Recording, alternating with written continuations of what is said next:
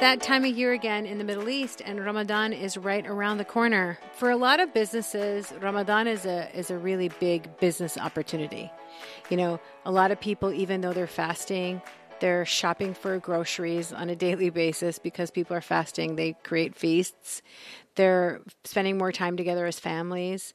Uh, having iftar with your family is a very traditional moment. Afterwards, you sit down and you watch something on television or on YouTube or Netflix or whatever you like to consume. So it's a peak period, a peak seasonality period for a lot of businesses and brands. Like a lot of budgets are saved to spend it during Ramadan because it's like the Super Bowl. It's like the watch time is intense, viewership is up, everyone is, you know, spending time watching programs. And so a lot of companies are sharing, saving their investments for that time of year. Plus, it's also, there's a lot of focus uh, every year around health and wellness. Again, that's another opportunity for companies that are into that to talk about uh, you know, what the right ways to break fasts, uh, just looking at monitoring your health because you're fasting and all of that as well. Yeah, so that's exactly right. Like, you know, a lot of people like to use Ramadan to uh, lose weight even though you end up like starving and then stuffing yourself defeats the purpose of fasting to be honest.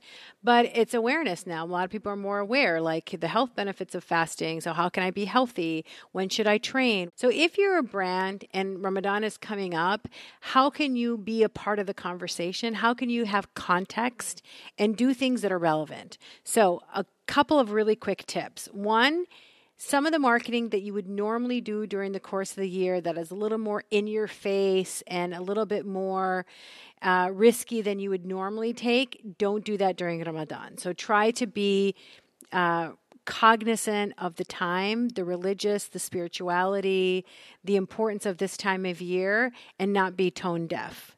So, for example, don't launch things that are not appropriate to be launched during Ramadan first. Second thing is Ramadan is a month of giving. And, you know, if you want to do something that's charity driven, CSR driven, do it. Don't necessarily do it to get credit and publicize it.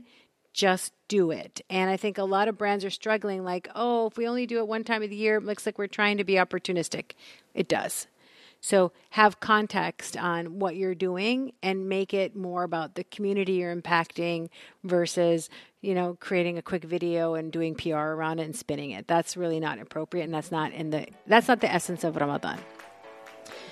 The third thing is because Ramadan is about giving and taking time to thank and appreciate and be grateful for other people, it's a really good time to send a gesture to your partners and people that you work with that you value. And that's a nice gesture to do. So, a lot of times you see companies send a note, note to journalists or they'll send something to their partners, like dates or traditional yamish or something related to prayer beads or something. That's good gesture and that's goodwill and that's always, always appreciated. Uh, go out of your way to thank the people that are good to you for the whole year. And this is a good time to kind of give them thanks in a way that you find appropriate and you think is, is good for your business and also fits your brand values and really is authentic. Also a really good time of year to launch pad new initiatives uh, that have to do with community and service and it shouldn't be a one hit wonder, but it's a time when people are interested. Like one of the most brilliant campaigns that I've seen here in Dubai that now it's every year it's picking up are these public locations that have refrigerators. Yeah, we're actually doing an episode on them next week. Yeah. You, you have these uh, fridge owners, people who say, okay, I'm going to set up one in my community. They invest in the fridge and set it up and let the community know. And then everybody who lives in that area or who passes by that fridge can drop off um, generally juices, food, things that you could use for iftar, fruits and stuff like that. Drop it off in the fridge. And so at, at iftar, um, you have the laborers in the area, you have all the people that are, you know, the, the cleaners and everybody else can come by and, and pick up and, and have iftar with them. It becomes this massive community event. I just love it.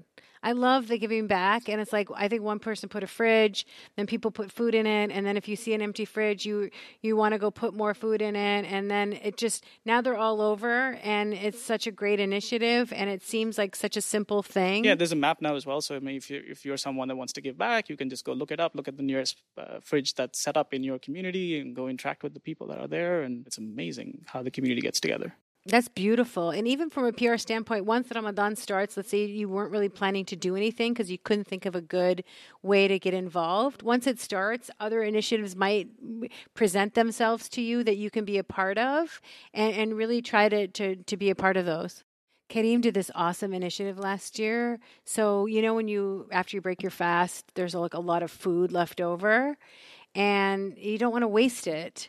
So you can call a Careem and they'll pick up your leftovers and they'll go deliver it to somebody who needs it. That's a great idea. And it's simple, you know, it's part of what you do as a brand anyway, like in terms of, I mean, now they do food delivery as a separate thing, but then it was like, you know, their, their entire thing is around logistics. So why not apply it to food?